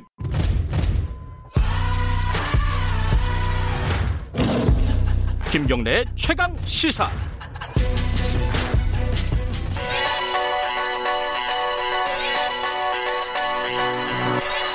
최강 시사 김수민의 눈. 네, 김수민의 눈, 김수민 평론가 나와 계십니다. 안녕하세요. 네, 반갑습니다. 어, 저희도 아까 뉴스 unboxing 코너에서 어, 장례식을 둘러싼 여러 가지 얘기들을 좀 정리를 해봤는데 네. 그 얘기를 조금만 더 해보죠. 어, 지금 두 사람의 장례식. 그렇죠? 네, 네, 그렇습니다. 박원순 시장 백선엽 예비역 대장 네. 공교롭게도 어, 거의 같은 시일에 장례가 시작이 돼서 음. 두 사람에 대한 논쟁이 끊이지 않고 있고 뭐 삶과 죽음이 하나라는 말이 있듯이 네. 살아있는 사람들에게 굉장히 이 두 사람의 사망이 어, 커다란 논쟁을 불러일으키고 한국 사회의 결을 드러내게 만들고 있다. 이렇게 음. 봐도 과언이 아닐 것 같습니다. 그 드, 결이 드러난다라는 것 중에 눈에 띄는 것들이 것 중에 하나가 이제 정의당의 네. 어떤 갈등 상황입니다. 그죠? 민주당 정의당 사이의 갈등은 이미 예견된 것이 지난주에 공교롭게도 안희정 전 충남지사 네, 모친상. 모친상이 있었고 네. 그때 대통령이 조화를 보낸 거에 대해서 정의당이 비판을 했었는데 네. 이게 이제 상중의 이해라든지 네. 공직자의 뭐 돌이라든지 이런 것들하고 이제 그러니까 인지상정 쪽하고 네. 피해자 보호 이 가치가 충돌하는 것을 이미 보여줬고 네. 여기는 이제 정파적 갈등뿐만 아니라 세대적인 그리고 젠더적인 이 갈등이 깔려 있어서 언젠가는 또 터질 일이었다라는 생각이 들더라고요. 현재 네. 이제 뭐 한쪽에서는 또 어, 분양소에 굉장히 많은 시민들이 조문을 하고 있고 그렇죠. 다른 한편에서는 특별시장으로 지내는 것을 반대하는 청와대 청원이 또 50만 명 이상 음. 서명을 하고 있어서 이게 사, 사회적으로 이미 부딪힐 수 있는 소재였다 음. 그렇게 보여집니다. 전체적으로는 그런 식의 갈등도 있지만 정의당 내부에서도 지금 여러 가지 얘기들이 네. 나오고 있습니다. 탈당도 줄을 잇고 있다 이런 얘기도 있고요. 네, 실제로 음. 탈당의 변이 잇따르고 있는 것은 사실이라고 볼 수 있겠고요. 음. 여기에 대한 저항이라든지 분명히 있다라고 볼 수 있겠습니다. 다만 음. 이제 뭐 이것 때문에 입당하겠다는 사람도 없지는 않은 상황이라서 뭐 입당 입 입당 탈당은 아직 정식으로 따져보진 않았었고 네. 뭐 지지율이라든지 이런 거는 저는 한 한 달 정도는 지켜봐야 되지 않을까 음흠. 예 그렇게 보여지는데요. 근데 당내에서 갈등이 일어날 거냐 이 네. 부분도 네. 좀 주목할 거리인 것 같습니다. 네. 그러니까 현재 이제 심상정 대표라든지 이정미 전 대표는 또 비, 조문을 갔었거든요. 네. 그리고 장혜영, 류호정 의원이 조문 가지 않겠다라고 하면서 파장이 커지고 그랬죠. 있는 것인데, 네. 근데 사실 심상정 대표도 조문을 한 이후에는 기자들 앞에서 2차 가해는 없어야 한다라는 음. 메시지를 냈었습니다. 그리고 예. 장영 류호정 의원 경우도 뭐 어, 고인의 족적이라든지 네. 유가족의 네. 심정이라든지 이런 것들에 대한 얘기를 했기 때문에 양측 간의 메시지 차이는 크게 나타나고 있는 것 같지는 않다. 예, 그렇게 본다면은 글쎄요 남아 있는 당원들 사이에서 갈등이 거, 더 커질까, 혹은 음. 뭐 어떤 경향이 더 강해질 수 있는 부분이니까 음. 당내 갈등으로는 이어진다라는 보장은 없을 것 같습니다.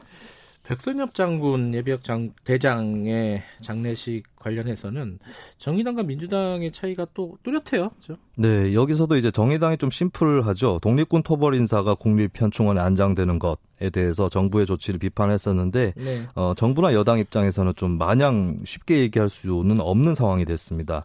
어, 어차피 또뭐 박원순 시장이라든지 안희정 전 음. 지사에 음. 대해서도 뭐 상중의 예라는 그런 논리가 뒷받침되었다면 여기서도 어, 같은 잣대가 그렇겠죠. 나올 수밖에 예. 없는 것이고 어 그렇지만 또 한편으로는 애도 메시지라든지 이런 것들도 내지는 않았었습니다. 그래서 아. 조금 어정쩡한 입장에서 음. 이제 정의당한테도 비판을 받은 것이고 네. 어떻게 보면은 지금까지 몇몇 의원들이 추진을 해왔던 파묘라는 음. 말이 있었죠. 그러니까 네. 친일 행위자의 국립묘지 안장을 금지하는 음. 예, 그런 법안이 조금 어, 이게 백선엽 대장 사전에 정리가 됐다면 모를까. 이제부터는 네. 조금 힘을 받기 어렵지 않을까. 음. 그렇게도 전망이 됩니다.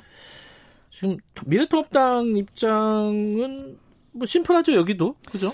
미래통합당 같은 경우는 일단 국민 여론은 국민 묘지에 안장된 친일 행위자 2장에 대해서 찬성이 많은 것 같아요. 그런 여론조사도 있기도 했었는데 친일에 대한 입장들은 워낙 예민한 문제이기 때문에 그렇죠. 그렇죠? 그리고 어, 수십 년 동안에 이 논의가 많이 있어서 친일 행위에 대한 뭐 비판적 인식은 음. 많이 퍼져 있습니다만 백선엽 대장 같은 경우는 또 안장되어 있는 친일 행위자는 아니었었고 그렇죠. 또 만약에 친일파라고 할 수 있는 사람이 한국 전쟁 때 뭐 도망을 갔다거나 패전을 거듭했다거나 이런 거라면 모르겠는데 백선엽 대장은 또 전쟁 영웅이라고 불려지는 예. 그런 인사이기 때문에 일단은 보수적인 시민들이라든지 네. 통합당 지지층 사이에서는 좀뭐 긍정적인 평가가 많을 거예요. 그래서 네. 통합당도 더 이렇게 어, 추모 메시지를 적극적으로 내놓으면서 민주당을 압박하고 있는 모양새고 네. 박 시장 문제에서는 통합당이 어, 상중의 예 이런 코드가 공통적으로 있다면 좀 조심스러워 할 수도 있겠는데 뭐 시중 여론 흐름도 그렇고 어느 정도 이제 추가 가해라든지 음. 여기에 대한 우려가 있다 보니까 여기에 대해서도 이제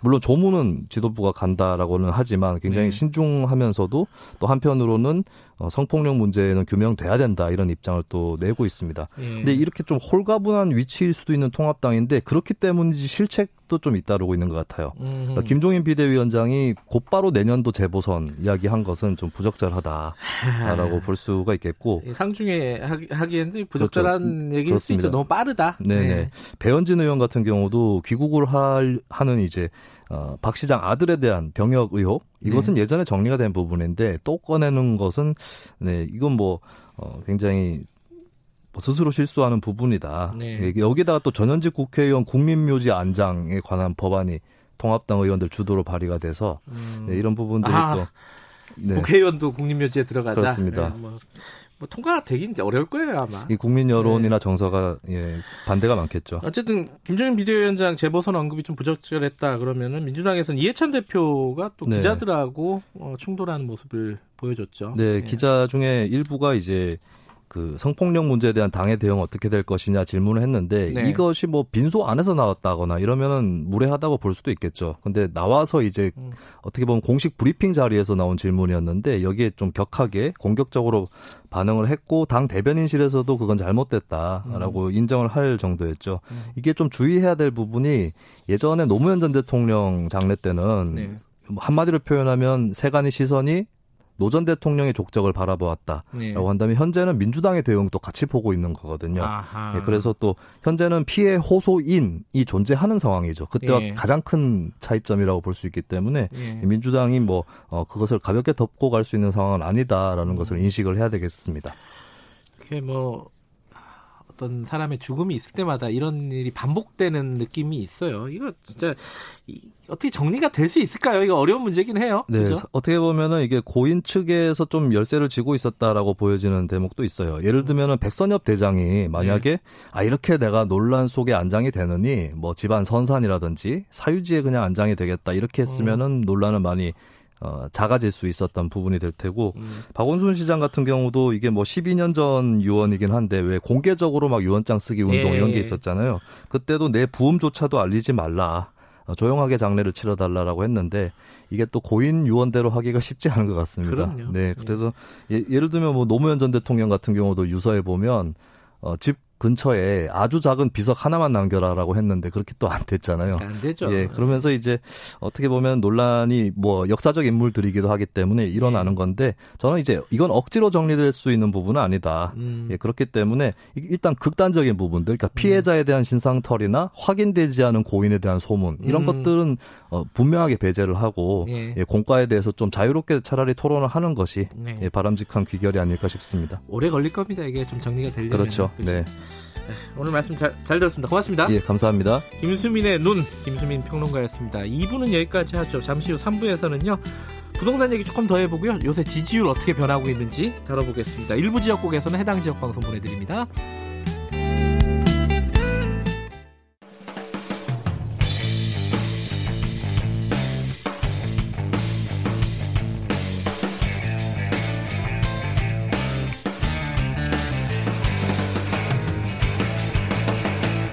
김경래의 최강 시사.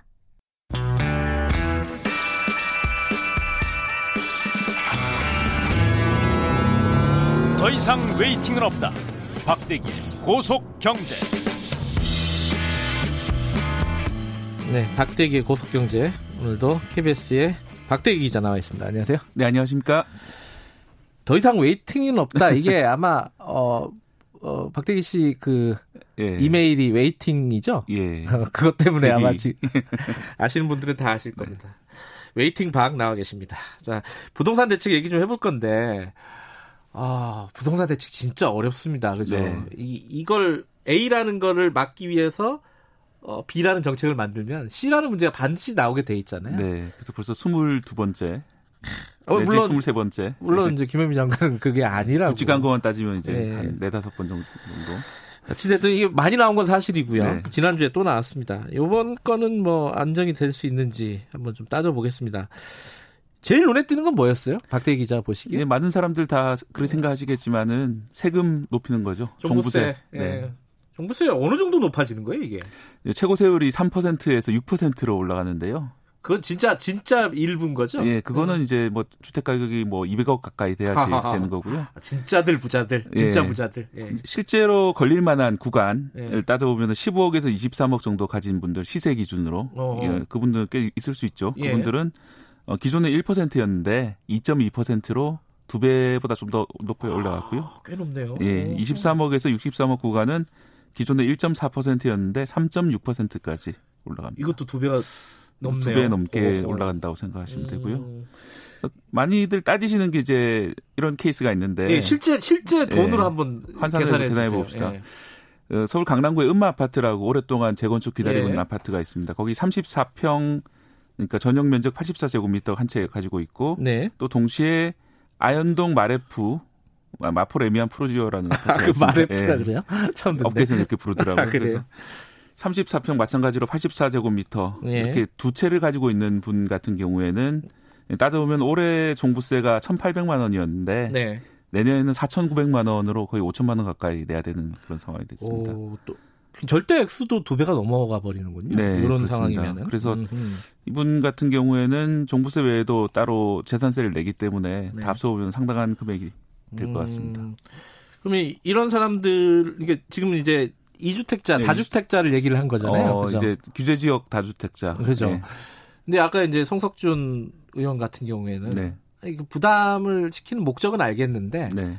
이 올려봤자 기대 수익이 더 높으면은 안 판다. 네. 뭐 이런 얘기를 하는데 이, 이, 정도면 꽤 올린 건 사실인 것 같아요. 네, 저도 이제 부동산 카페 이런 그 어, 분위기가 어때요? 네, 분위기 상으로는 아, 팔아야 되는 거 아니냐 이런 상당한 그런 반응이 나오고 아, 있어가지고. 이 정도면은 예. 음. 왜냐하면 이제 한 해 5천만 원을 세금으로 낸다면은 음. 거의 뭐 한 직장인 한 사람이 모든 수익을 갖다가 돈 벌어서 다 내야 되는 그런 상황이 될 수 있기 때문에. 그러네요. 이거는 네. 진짜 부자가 아니면 집에 뭐 몇십억 네. 쌓아놓고 사는 사람이 아니면은 어, 부담감을 갖고 결국은 한 채만 남기고 팔 수밖에 없는 상황을 만들려고 이제 정부는 네. 이런 걸 다만 거죠. 이런 점은 네. 있습니다. 이게 이제 2주택자 이상에 대해서 이렇게 과세를 강하게 하는 거기 때문에 네.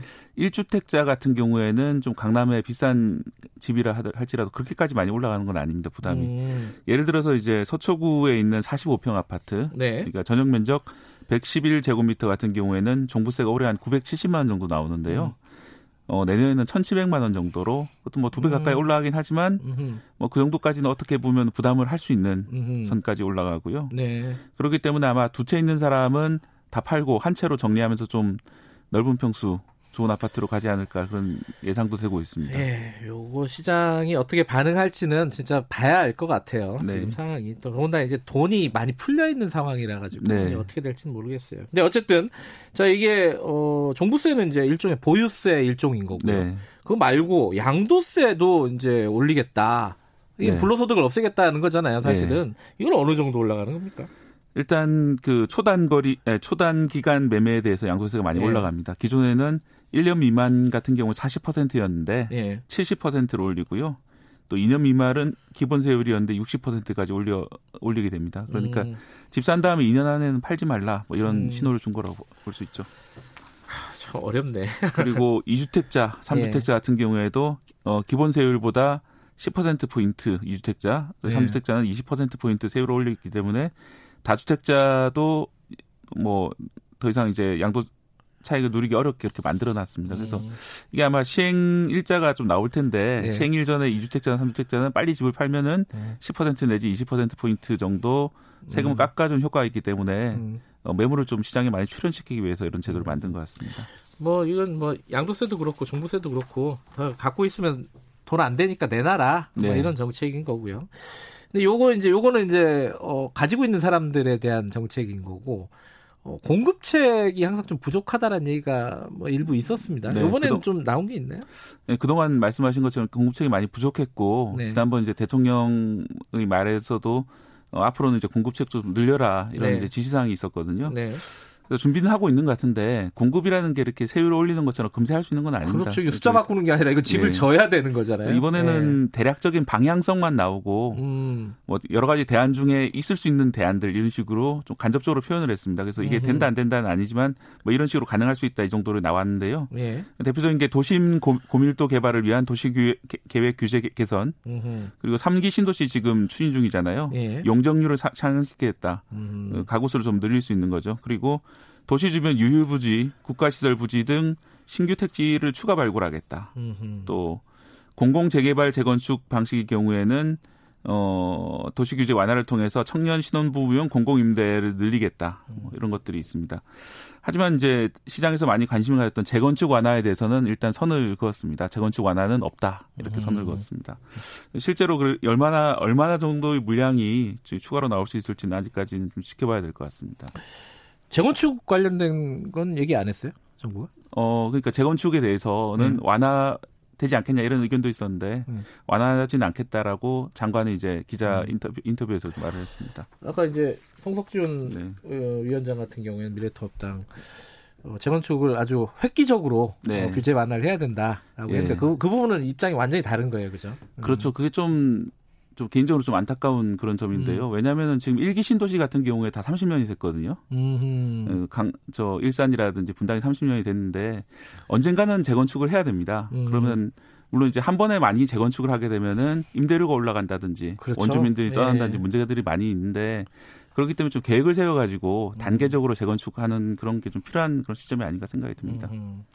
자, 그게 또 하나 있고 사실 요번 네. 그 6, 617 부동산 정책, 요번 바로 전 직전 정책에 네. 대해서 사람들이 비판적인 얘기를 했던 부분 중에 하나가 어, 1주택자들, 네. 그러니까 무주택자들이 집 사기가 너무 어렵게 만든 거 아니냐, 네. 사다리 걷어차기 아니냐, 네. 여기에 대한 얘기가 좀 나왔나요? 네, 여기 대해서 이제 생애 최초 특별 공급이라는 제도가 있는데 네. 그걸 좀 확대해가지고 어, 기존에 이제 민영, 그 국민주택뿐만 아니라 민영주택에도 도입을 하겠다. 음.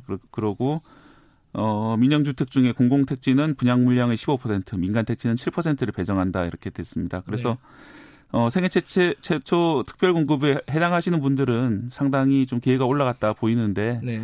반대로 이제 좀 나이가 많으신 분들이나 오랫동안 준비하셨던 분들은 그쪽에 좀 퍼센트 깎이는 거기 때문에 음흠. 약간 좀 단점도 있습니다.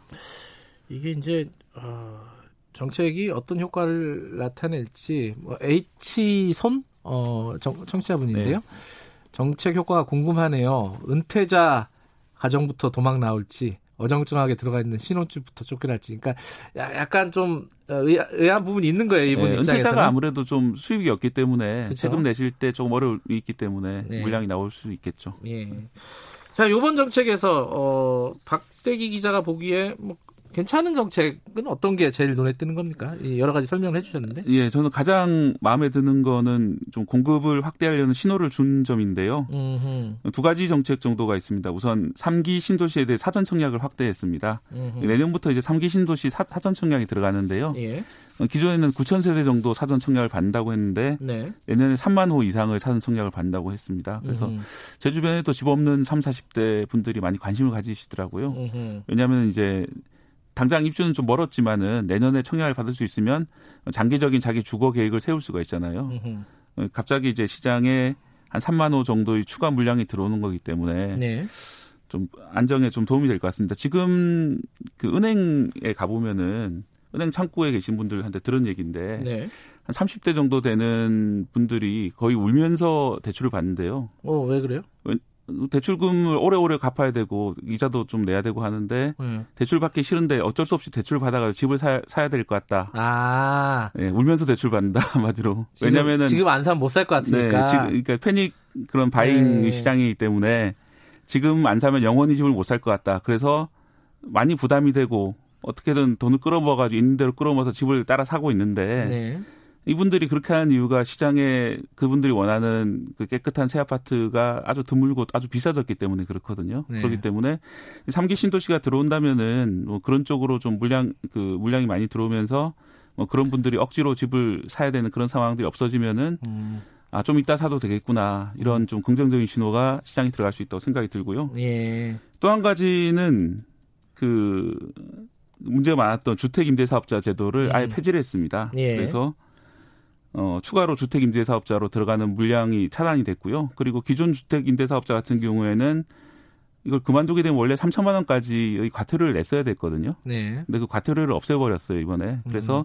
기존 임대 사업자들이 빠져나올 수 있는 퇴로도 열어줬습니다. 그렇기 음. 때문에 뭐 이분들이 좀 더 판매하는 물량이 있으면은 그런 것도 시장에 공급될 수 있을 것 같습니다. 음. 공급 부분에서 어, 여러 가지 눈에 띄는 부분들이 있었다. 네. 근데 공급을 많이 한다고 또 이게 해결되는 게 아니잖아요. 또 임대료 올라갈 수도 있고, 네. 뭐 재건축 같은 규제 풀면은 또 문제가 생길 수도 있고 여러 가지가 있지 않습니까 지금? 네.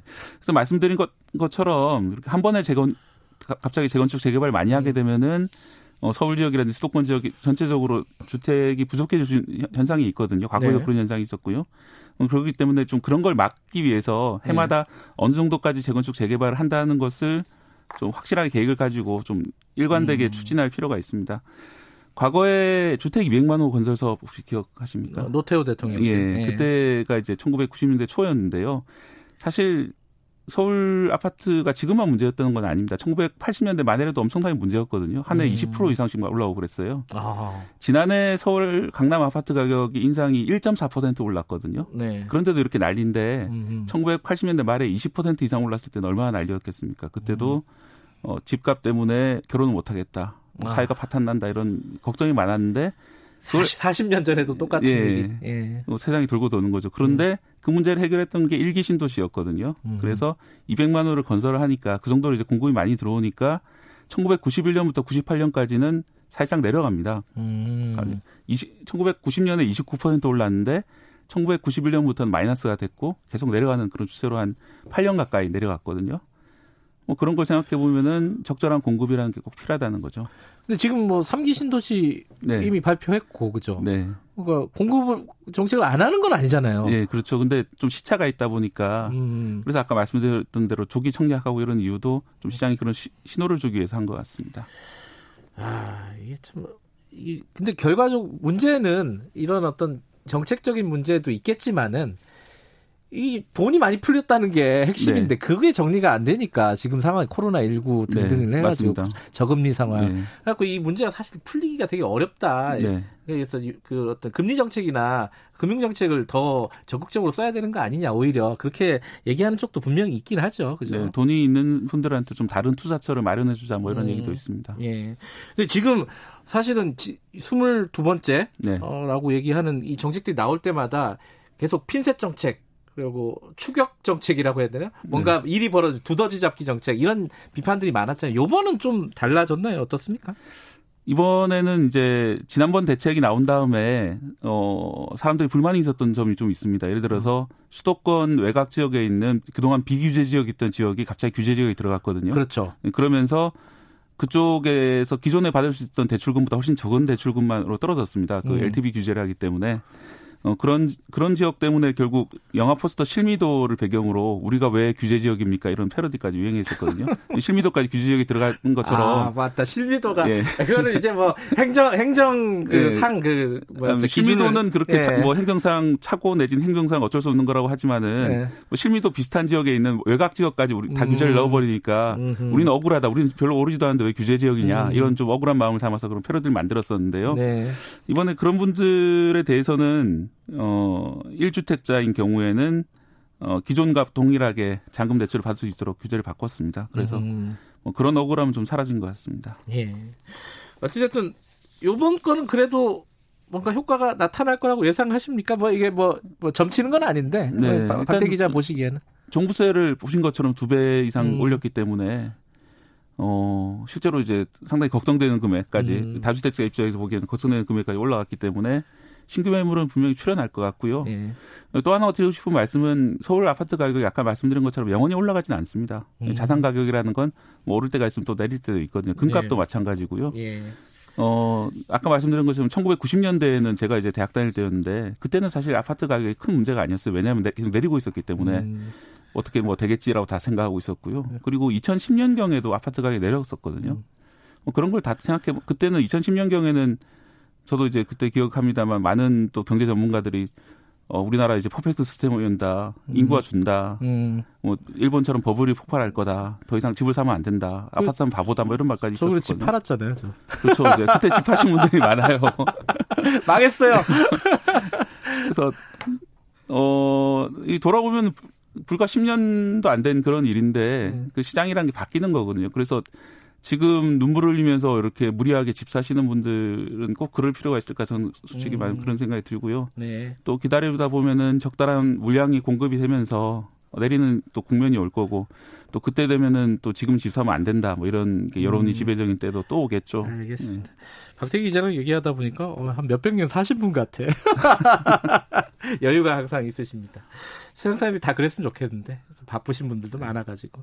자 오늘 여기까지 듣죠. 고맙습니다. 네, 고맙습니다. 박대기의 고속경제 KBS 박대기 기자였고요. 김경래 최강시사 듣고 계신 지금 시각은 8시 47분 향해 가고 있습니다.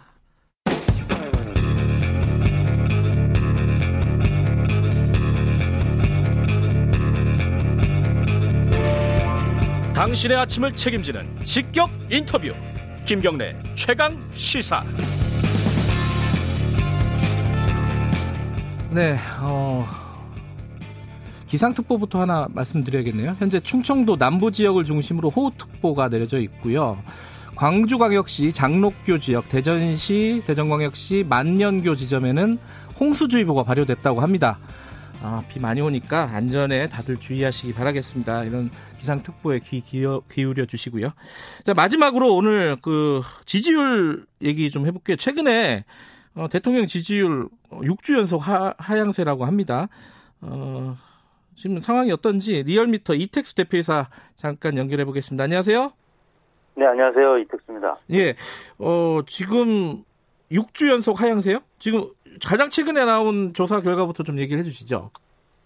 네, 오늘 YTN 의뢰로 저희 리얼미터가 조사한 결과를 조금 전에 YTN에서 예. 발표를 했는데요. 예. 어, 지난주 월요일 7월 6일부터 어, 금요일 7월 10일까지 닷새 동안 전국 18세 이상 유권자 5만 9,470명에게 접촉을 해서 최종 2,515명이 응답을 완료했습니다. 네. 우선 전화 면접 및 유무선 자동답 혼용 방식이었고 표본 오차는 95% 신뢰 수준에서 플러스 마이너스 2%포인트였는데요. 네. 문재인 대통령 지지율이 에, 지난주까지 포함하면 7주 연속 하락세를 아, 보였습니다. 7주 연속. 예. 네.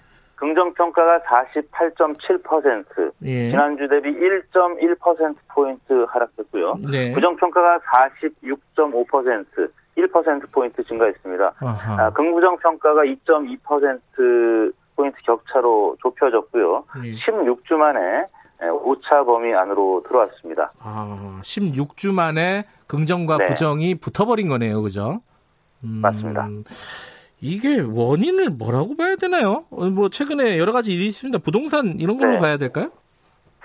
그렇습니다. 저희 에, 조사에 따르면 예. 어, 7주 연속 하락이라고 말씀드렸는데 이제 초반에 예. 7주 전에는 문재인 대통령이 에, 민주당의 총선 압승으로 인해서 네. 어, 최고 뭐 62%대까지 올라서기도 했는데요. 네. 어, 5월 마지막 주부터 이제 50%대로 떨어졌고요. 네. 어, 5주 연속 50%대를 기록하다가 최근 들어서 2주 연속 40%대까지 떨어진 건데 네. 말씀하셨던 어, 부동산. 부동산 문제가 가장 큰 음. 영향을 미쳤고 네. 또 하나는 어, 남북 관계 긴장이 악화된 음. 부분도 영향을 미쳤습니다. 그리고 어, 지금은 조금 이제 소강 상태지만 인천국제공항 예, 발 예, 이 예. 비정규직 문제 예, 그리고 음. 이제 코로나 19도 어, 최근 들어서 이제 50명 이상 안팎 음. 지금 증가를 이제 하는 모습 이런 어, 요인 등등이 영향을 네. 미쳐서 어, 40% 후반까지 지금 음. 하락한 모습을 나타내고 있습니다. 그 지난 금요일에 있었던 그 박원순 네. 시장 사망 어, 목요일 밤이긴 했죠. 그 그 상황까지 반영이 됐을까요? 이번 조사가?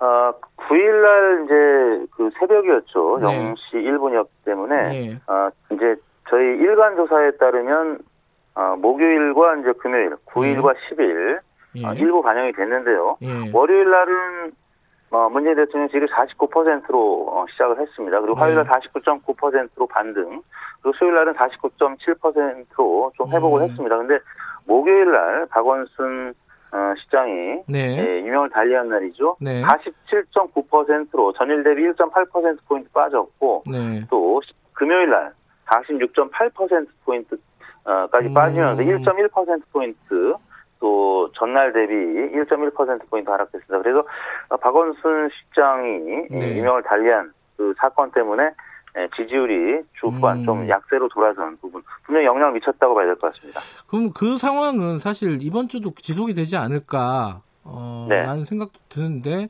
앞으로 이제 어떻게 전망을 하고 계십니까? 이 부분은? 네, 이번 주에도 영향을 미치겠죠. 음. 지금 이제 박원순 시장의 장례식이 지금 아마 진행이 되고 있는 걸로 그렇죠. 알고 있는데요. 예.